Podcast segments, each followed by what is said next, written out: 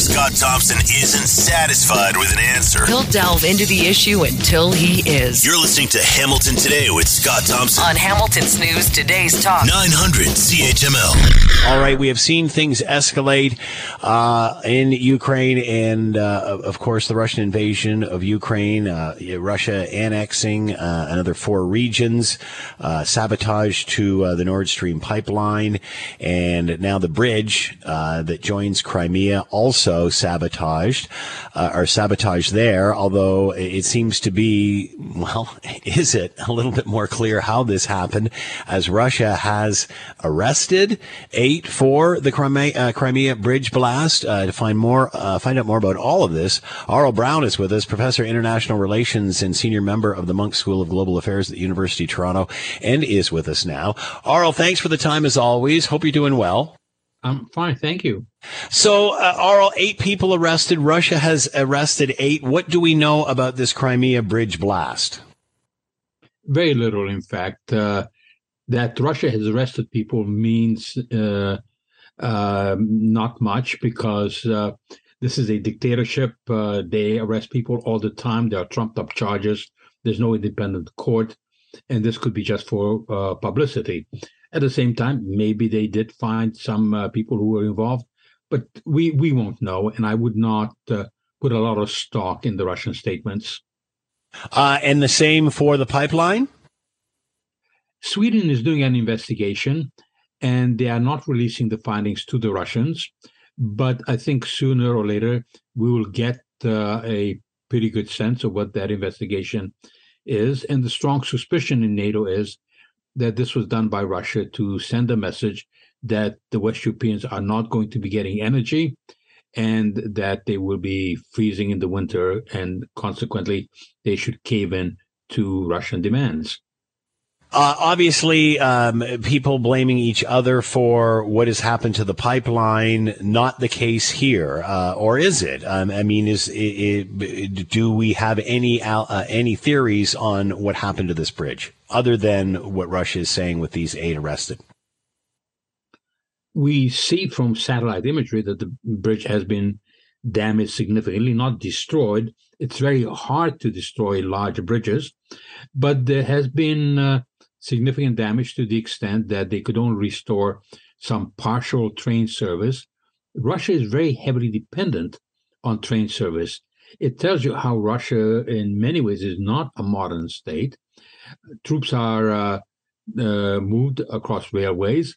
And so this is a heavy blow because even if they have some train service, it complicates the logistics of supplying uh, the troops in Crimea and through Crimea to the Kherson region, especially. That region is now uh, being very heavily contested by Ukraine. They want uh, to take that region back.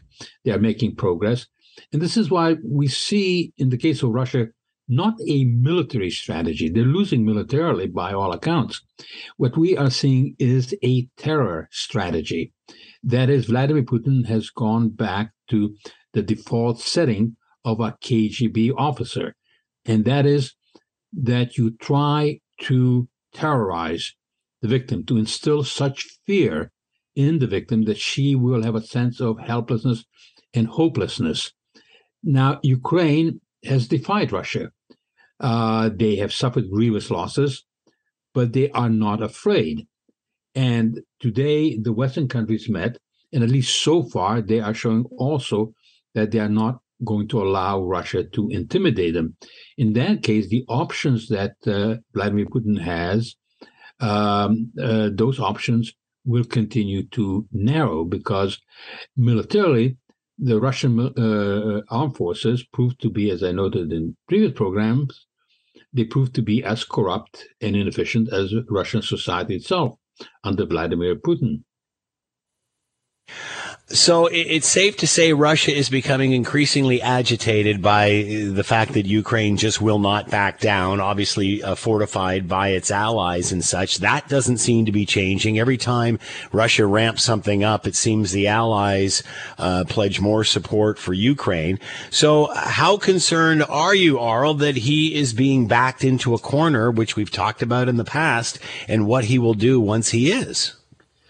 Well, if I may rephrase this, uh, he's not being backed into a corner. He's backing himself into a corner.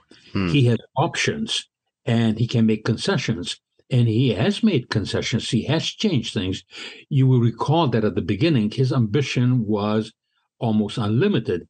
He demanded that Ukraine itself just cave in.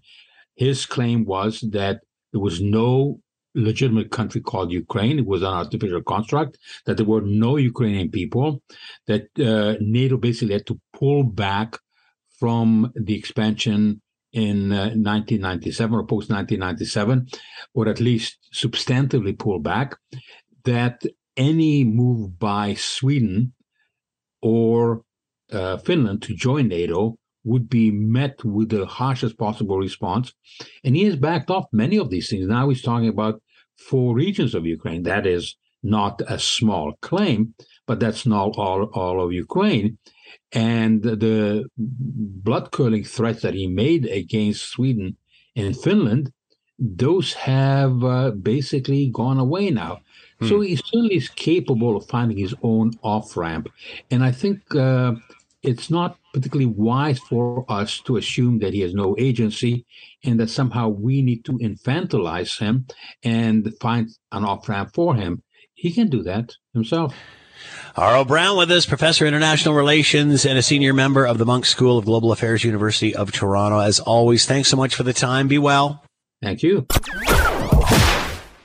Hi, it's Shauna, and I might be a bad parent because my kids think french fries are vegetables. Hey, it's Ryan, and I might be a bad parent because I went out for wings when my wife was in the hospital after giving birth. Johnny here. I might be a bad parent because in my house, the tooth fairy gives pocket change. But we're not alone. Len emailed us and said his six year old daughter's Tarzan moment going from love seat to La-Z-Boy by curtains made him more proud than any dance recital. and Andy left his two year old at the rink. All right, guys, I'm sure we're not alone. Like Andy's kid. For stories and confessions like this, make sure you check out our podcast. It's called Bad Parents, and it's available wherever you get your podcasts. I left a glove at the rink.